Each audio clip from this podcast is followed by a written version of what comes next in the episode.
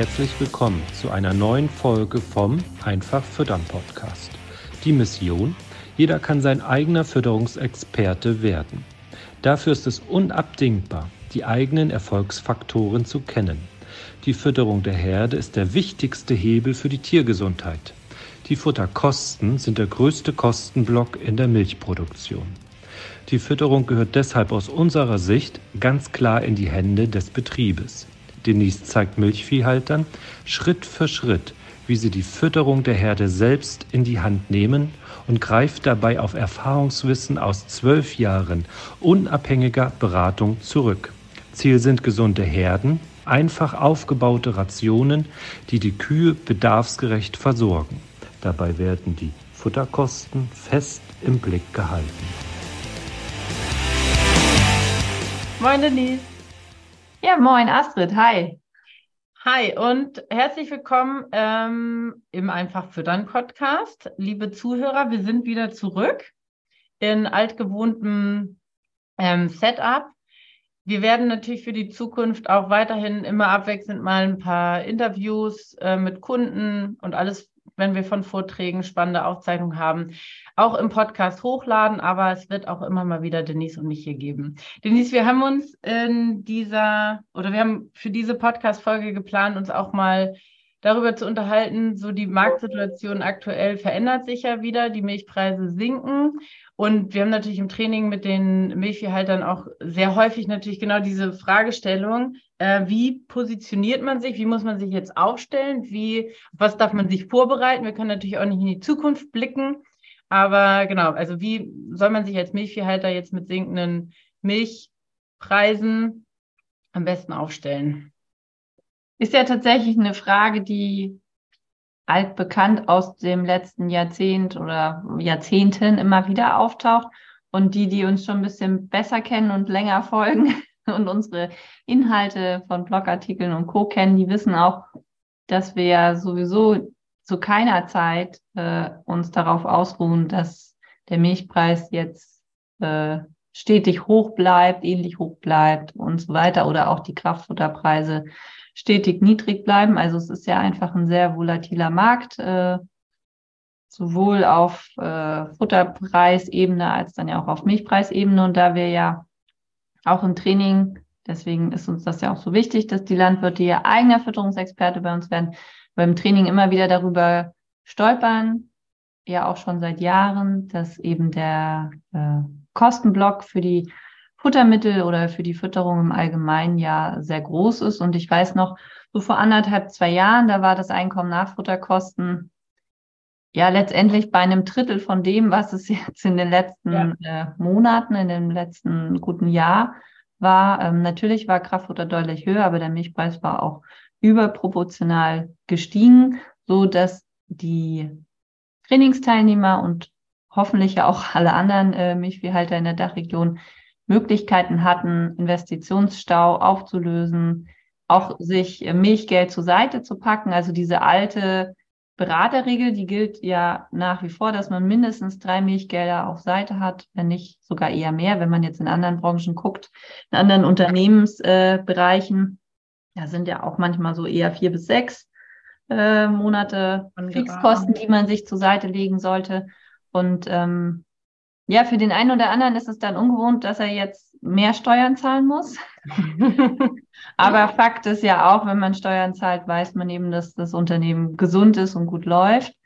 Ähm, von daher, ja, um auf deine Ausgangsfrage zurückzukommen, wie stellt man sich auf? Man stellt sich so auf wie auch in den letzten Jahrzehnt als Unternehmer, dass man allzeit bereit ist und seine Zahlen kennt, die im Griff hat, dass man weiß, an welchen Stellschrauben man drehen kann, dass man bewusst das äh, Fütterungskonzept so auslegt, dass in Zeiten, wo mehr übrig bleibt, man dann eben auch mehr zur Seite legt, weil man ja um den Umstand weiß, dass die Kühe nicht so flexibel sind wie vielleicht die Marktpreise. Ne?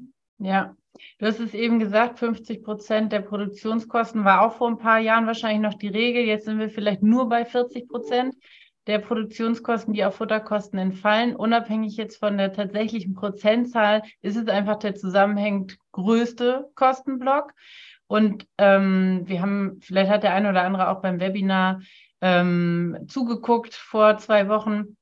Ähm, da hatten wir auch ein paar Praxisbeispiele und da war eigentlich immer ganz klar, dass äh, in dem Moment, wo Futterkosten eingespart werden können, der Hebel riesengroß ist mit dem, was dann tatsächlich unterm Strich auch ähm, stehen bleibt. Willst du vielleicht nochmal sagen, was sind die, welche Möglichkeiten hat man als Milchviehhalter ähm, tatsächlich dann auch Einfluss darauf zu nehmen, die Futterkosten zu senken?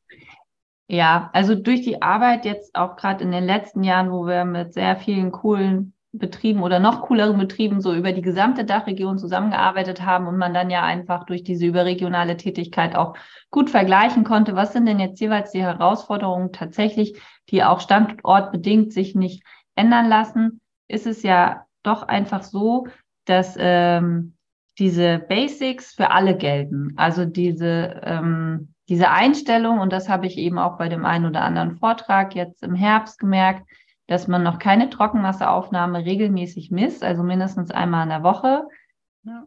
Die geht eben aus unserer Sicht nicht, weil genau dieses Potenzial, von dem du gerade gesprochen hast, dass wir haben ja schon ähm, viele Betriebe, die dann diese 30.000 bis 80.000 Euro an Stellschrauben drehen können, an Mehrerlös pro 100 Kühe im Jahr. Ja. Ähm, die ergeben sich ja nur daraus, dass man ein intensives Fütterungskontrolling macht.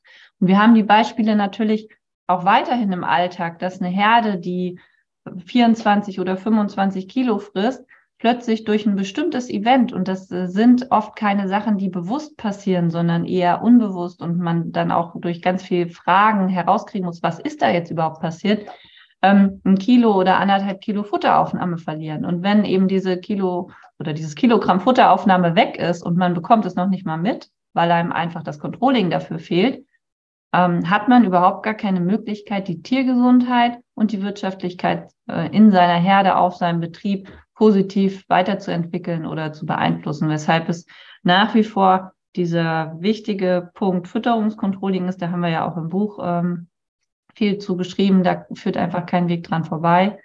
Und äh, ja, da ist es einfach auch jetzt wieder, wenn der Milchpreis sinkt, ne, man muss seine Daten kennen, man muss wissen, ähm, wo sind da Stellschrauben im Bereich der Fütterung. Natürlich ist es auch so, wenn der Milchpreis dann noch stärker sinkt und Kraftfutter nach wie vor nicht nachgibt in einigen Märkten, ähm, dass dann auch immer ein aktueller Liquiditätsplan auf einem Milchviehbetrieb vorhanden sein sollte. Schon allein dadurch, dass man ja auch Mitarbeiter beschäftigt und da eine gewisse Verantwortung hat als Unternehmer, sollte man seine Zahlen stets kennen damit man dann auch im Vorfeld reagieren kann und nicht erst, wenn der Steuerberater einen darauf hinweist oder man den Geldrückbericht nach drei Monaten bekommt, wo man dann sieht, huch, da fehlen ja 100.000 Euro, wo sind die denn hin? Ja, ähm, genau, du hast, oder in dem Moment, wo man natürlich die Futteraufnahme steigert, das ist ja das, was viele Betriebe dann bei uns im Training ähm, mit der Anleitung, mit dem Prozess, wie wir die Betriebe auch begleiten, dann schaffen, dann ist natürlich der Hebel auch ähm, vergleichbar einfacher. Wenn man das schafft, Futteraufnahme zu steigern, währenddessen die Tiergesundheit zu verbessern, sodass die Tiere einfach gesünder bleiben und mehr Milch geben. Das ist ja das, wie am Ende im, in einer, ja, in der, in der Summe dann häufig diese Aussagen auch von unseren Kunden kommen, trotz steigender Milch, äh, trotz steigender Futterkosten oder Futterpreise, so muss man es ja sagen, ähm, konnte, äh, konnten die Futterkosten gesenkt werden. Ne? Ähm, was muss ich als oder was würdest du Landwirten noch mit auf den Weg geben? Ähm, auf was muss man sich noch vorbereiten? Am Ende ist es ja so, dass man mit jeder Herausforderung wächst. Und wenn man das einmal für sich als Unternehmer so akzeptiert hat, dass es äh, weitere neue Learnings bringen wird, dass es beim Füttern so, wenn wir, das sehen wir halt im Training auch, ähm, Landwirte müssen sich ja einfach damit auseinandersetzen, dass sie jetzt neue Dinge ausprobieren. Sie müssen gucken, welche Ergebnisse äh, das dann bringt. Und äh, dabei lernt man ganz viel, vor allen Dingen dann, wenn man auch herausfordernde Silagequalitäten hat. Ne? Wenn das so wie geschnitten Brot läuft, weil sowieso überall 6,8 oder 6,9 Megajoule drin sind, da muss man nicht viel können, so übersetzt gesagt. Aber wenn man dann eben herausforderndere Futterqualitäten hat oder herausforderndere Milchpreise, dann trennt sich eben auch schnell die Spreu vom Weizen und dann ist es eben nicht dieses Kopf in Sand stecken und gucken, was passiert. Das habe ich auch erlebt, dass Betriebsleiter zu mir gesagt haben, nee, die Futterkosten brauche ich mir nicht ausrechnen. Ich weiß ja, dass ich kein Geld verdiene. Ist ja dann aus meiner Sicht der völlig falsche Ansatz, weil ähm, gerade auch jetzt bei uns im Training, wo die Landwirte sich dann ja auch untereinander in ihren Tiergesundheitsdaten, in den Einsatzleistungen, aber eben auch in den Futterkosten oder in dem Einkommen nach Futterkosten vergleichen können. Ähm, ganz, ganz wichtig, damit man weiß, wo man da steht. Also nur weil das bei einem in der Region die normalen Preise oder das normale Vorgehen beim Füttern ist, bedeutet es ja nicht, dass nicht schon jemand anderes, der vielleicht 200 Kilometer weiter weg wohnt, das äh, für sich besser gelöst hat. Ne? Und das ist ja auch das, worum es uns immer geht dass man über den Tellerrand hinausschaut und sich einfach mal hinterfragt, Mensch, andere Betriebe sind doch erfolgreicher. Da kann, das kann ja nicht immer nur daran liegen, dass sie halt 100 Prozent Eigenlandanteil haben und fünf Mietshäuser, sondern manchmal sind es oder sehr häufig sind Betriebe auch einfach gut, weil sie ähm, in ihrem Management, ob das jetzt Betriebswirtschaft oder eben dann auch Tiergesundheit und äh, auch das Füttern der Kühe ist, sich weiterentwickeln und stetig eben dazulernen. Und da kriegt man auch ab und zu mal eine Klatsche. Das geht uns hier auch nicht anders. ja. Aber man lernt eben immer daraus. Und das ist eben das Besondere. Und deswegen würde ich das immer als Challenge sehen. Das, äh, ja. Oder andersrum gesagt, bei einem hohen Milchpreis kann jeder Kühe melken. Ja. Und äh, Geld verdienen. Und wenn der Milchpreis niedriger ist, da muss man eben auch wirklich mal so an seinen unternehmerischen Skills arbeiten und eben auch Dinge nochmal neu bewerten, neu betrachten, um dann äh, zu überlegen, wie man diese Challenge annimmt. Und das geht ja in allen anderen Wirtschaftsbereichen den Unternehmern immer so. Ja, genau. und äh, das ist ja einfach super spannend und da kann man ja ganz viel auch aus anderen Bereichen lernen. Also auch bei YouTube etc. gibt es ja viele interessante Themen, die da diskutiert werden in den Bereichen. Ja.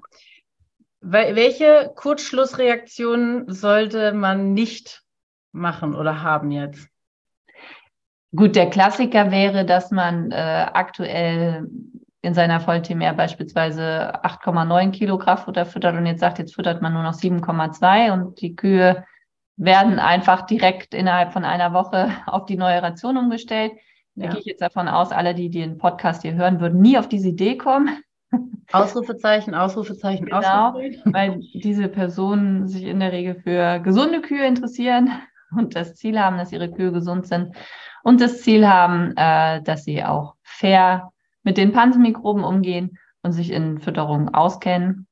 Bereits, ähm, ja, nichtsdestotrotz ist das ja sowas, wo man manchmal doch erschrocken ist, was dann so ausprobiert oder zugemutet wird, ja. ähm, wo einfach dann klar ist, also dieser Hashtag Kühe haben immer recht, den wir hier für so wichtig erachten, weil er einfach immer wieder stimmt, ja. Ähm, ist ja dann am Ende einfach das, was die Kühe einem dann auch zeigen, dass sie so einen krassen Strategiewechsel oder ein anderes Fütterungskonzept dann nicht verknusen. Wenn man das jetzt über lange Zeit, dass man sagt, so, die nächsten fünf Jahre will ich aber umstellen, ich möchte autarker sein, ich möchte nur noch so und so viel Prozent Kraftfutter füttern, das ist meine Strategie. Ich kann dadurch meine Milch äh, besser vermarkten auf meinem Ferienhof oder an meiner Milchtankstelle oder was auch immer, weil ich da eine gute Lage habe. Da, ne, das sind ja alles einzelbetriebliche Entscheidungen.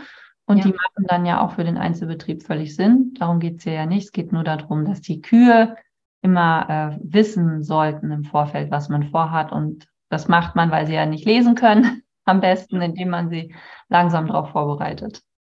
Und dann sind wir ja, also genau, bedeutet ja deine, dein Vorschlag wäre auf jeden Fall die Flucht nach vorn und nicht krampfhaft zu versuchen, irgendwie an dem festzuhalten, was funktioniert hat, sondern einfach zu gucken, was sind die neuen Rahmenbedingungen und ein bisschen kreativ werden und dann natürlich einfach auch die Zeit auf die geldwirksamen Sachen ähm, legen. Ne? Controlling hattest du gerade gesagt. Ähm, genau, was gibt es noch was? Also klar, was immer diskutiert wird, wenn natürlich jetzt der Düngemittelpreise sind hoch, ähm, Diesel ist immer noch hoch. Ähm. also genau, da kann man ja ganz äh, lange drüber sinnieren und ähm, ich will da auch keine pauschalen Tipps geben, weil die nicht äh, funktionieren in der Milchviehbranche. Das habe ich ja schon gesagt. Jeder Standort ist anders, jeder Betrieb ist anders, jeder Betriebsleiter ist anders. Ähm, es, die Flucht nach vorne bedeutet ja jetzt hier für uns nur, dass man einfach das immer offen denkt und sieht. Also Fakt ist ja, ja in der aktuellen Marktsituation jetzt hier im Februar haben wir nach wie vor ein deutlich höheres Einkommen nach Futterkosten als vor anderthalb Jahren. Ja. Und das bedeutet, wenn man seine Zahlen im Griff hat, also man sollte nicht einfach jetzt äh, noch versuchen, Steuern zu sparen und alles an Geld rauszugeben. Da kann ja dann einfach auch die Strategie sein, Mensch, ich weiß nicht, was die nächsten zwölf Monate passiert, was übrigens ja keiner weiß auf der Welt und ja. wir auch in den letzten Jahren ja gerade gelernt haben, dass wir da sehr flexibel sein müssen, äh, weil wir da auch gar keinen Einfluss drauf haben und es unseriös ist, da Vorhersagen zu tätigen. Aber dann einfach zu entscheiden, Mensch, ich will auch dieses Jahr wieder 11.000 Liter melken oder 10,5 oder 11,5 oder was auch immer. Ähm, und dafür brauche ich aber das und das äh, äh, Konzept in der Fütterung. Ich habe hier den und den Standort, da habe ich nur die und die Silagequalitäten. Aus dem, dem Grund kaufe ich dann noch Saftfuttermittel zu oder oder oder. Ja. So, das muss ja dann auch entsprechend bezahlt werden. Und dann äh, muss man sich dafür dann ja auch entsprechende Rücklagen bilden und dass man das immer so ein bisschen in der Gesamtübersicht hat. Und genau, unsere Strategie ist ja nie, weil es ja gar nicht zu uns passen würde, Astrid, dass man den Kopf in den Sand steckt, mhm. äh, ummeckert, äh, wie blöd das ist, dass jetzt der Milchpreis fällt, sondern immer Rücken gerade weiterlaufen und äh, sich entscheiden, weil das äh, ja. Coole ist ja, man entscheidet sich jeden Morgen neu, ob man diese Challenges jetzt annimmt, die dann ja. dieser äh, Beruf des Milchviehhalters oder des Betriebsleiters auf einem Milchviehbetrieb immer auch mit sich bringt. Ja, jetzt kann man natürlich sagen, wir haben gut reden, aber wir haben ja tatsächlich einfach viele Kunden, die natürlich genauso auch ähm, sind und der Vergleich ist natürlich ähm, das, was dabei spannend ist und dann eben zu sehen, ich meine, wird ja oder Natürlich, ähm, wir sind ja auch bewusst nicht politisch hier, weil wir das A nicht beeinflussen können und B, weil wir eben auch die Betriebe als Unternehmer sehen und dann eben auch immer wieder gezeigt bekommen, dass super tolle Ideen draußen sind und dass wenn man das mit Verantwortung für den eigenen Betrieb entscheidet, muss man seine Kennzahlen kennen, na klar, aber es gibt immer irgendwie einen Weg, den man da ähm, noch ausprobieren kann oder gucken kann. Und dann ist es halt so wichtig, dass man sich eben auch dann so gut aufstellt, dass man auch mal eine Durchstrecke oder so eben gut über, überstehen kann. Ne?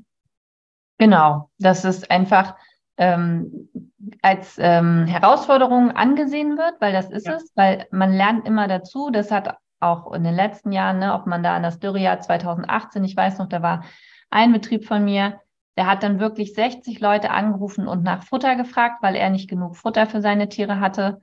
Und ähm, sowas meine ich, ne? Wenn man äh, dann einfach üblicherweise ruft man drei, vier Leute aus der Gegend ja. an, so, und dann haben die nichts und dann sitzt man wieder traurig im Sessel und überlegt, was man dann jetzt vielleicht noch machen könnte oder ist halt weiterhin so, dass man keine Optionen hat. Ähm, aber dieses sich da reinbeißen und dieses Hindernis überwinden wollen, das ist uns ja so wichtig in der Arbeit auch mit den Kunden, weil es auch in der Fütterung immer wieder Hindernisse gibt, wo man rüber springen muss, in Anführungsstrichen, oder erstmal versucht man sich hochzuziehen und klettert und später kann man erst springen, weil man das dann gewohnt ist und weiß, wie man mit diesen Situationen umgeht. Und das weiß ja, wenn jeder ähm, mal so die letzten Jahre zurückguckt, wie viele tolle Sachen er schon geleistet hat, ja. was schon alles geklappt hat, dass es am Ende für ihn gut gelaufen ist. Ähm, oder es war dann für den Betrieb positiv, auch wenn es erstmal negativ ausgesehen hat, möglicherweise. Und äh, man dann ja auch aus vielen Herausforderungen oder auch mal Niederlagen ganz viel lernen und mitnehmen kann. Ne? Ja, ja, und das ist, wie du schon sagst, da haben wir viele coole Beispiele, weshalb wir dann ja auch immer so positiv gestimmt sind. Und ja. der ein oder andere, der das jetzt hier hört, zu welchem Zeitpunkt dann auch immer oder auch in welcher Lebenssituation oder betrieblichen Situation, wird sich denken, oh Gott, drehen sie völlig durch, das ist ja auch in Ordnung. Aber wir wollen euch motivieren, ne? Ihr wisst, andere haben es ja. für euch gelöst, ihr kriegt es auch hin und das ist das Wichtige. Macht euch aber eine Übersicht über eure Zahlen und ja. kauft euch jetzt nicht alle möglichen Sachen noch, damit ihr keine Steuern bezahlen müsst, sondern, oder habt ihr schon gekauft, wahrscheinlich dann im letzten Jahr vor allen Dingen, ja. sondern packt das Geld auch wirklich zur Seite, damit man da auch immer weiß, man hat im Notfall noch was, worauf man gut zurückgreifen kann, ein paar Monate lang. Top. Sehr ja. cool. Ähm, vielleicht ein Hinweis noch, weil du es eben so im Nebensatz erwähnt hast. Wir haben ähm, das Buch, glaube ich, im Podcast noch gar nicht ähm, einmal erwähnt. Ähm, genau, Denise und ich haben über ein Sommer letzten Jahres oder im Herbst noch ein Buch geschrieben. Da geht es in erster Linie tatsächlich auch darum, ähm, wie sehen wir Fütterung? Warum sind wir vielleicht auch so positiv, wie wir sind? Weil wir ähm, natürlich ähm, in der, in dem, dieses werde dein eigener Fütterungsexperte, das, was wir mit den Milchviehhaltern, die Lust haben, sich intensiv mit der Fütterung auseinanderzusetzen und einfach das Handwerkszeug auch in der Hand haben wollen, ähm, hier tagtäglich erleben.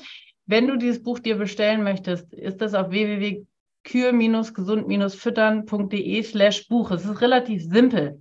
Wir schicken dir das zu, du zahlst die Porto-Gebühr quasi und dann kannst du dir mal durchlesen, warum wir so denken, wie wir denken über Fütterung und über auch natürlich die Zukunft auf erfolgreichen Milchviehbetrieben. Genau, und dann freuen wir uns, wenn du auch dazu gehörst, zu den erfolgreichen genau. Milchviehbetrieben bereits schon und auch weiterhin und wünschen euch alles Gute bis zum nächsten Mal. Tschüss, Ende. Vielen Dank, dass du heute wieder zugehört hast. Dir gefällt, was du heute gehört hast? Das war nur eine Kostprobe. Wenn du Lust hast, die Fütterung selbst in die Hand zu nehmen und dein eigener Fütterungsexperte werden möchtest, dann komm zu uns ins Online-Training. Natürlich kannst du die Schlüsselfaktoren einer leistungsfreudigen und gesunden Milchviehherde auch selbst suchen. Es kostet aber oftmals sehr viel Zeit. Im Training nimmst du die Abkürzung. Du profitierst von den Erfahrungswissen aus zwölf Jahren unabhängiger Fütterungsberatung. Denise ist dein Mentor an deiner Seite und bringt dich ohne Umwege von A nach B. Wir haben Landwirte in Deutschland, Österreich und der Schweiz erfolgreich zu ihren eigenen Fütterungsexperten ausgebildet. Willst du wissen, ob das Training auch für dich geeignet ist? Dann bewirb dich bei uns für ein kostenloses Strategiegespräch. Gehe dazu auf www.kühe-gesund-füttern.de und fülle das Bewerbungsformular aus.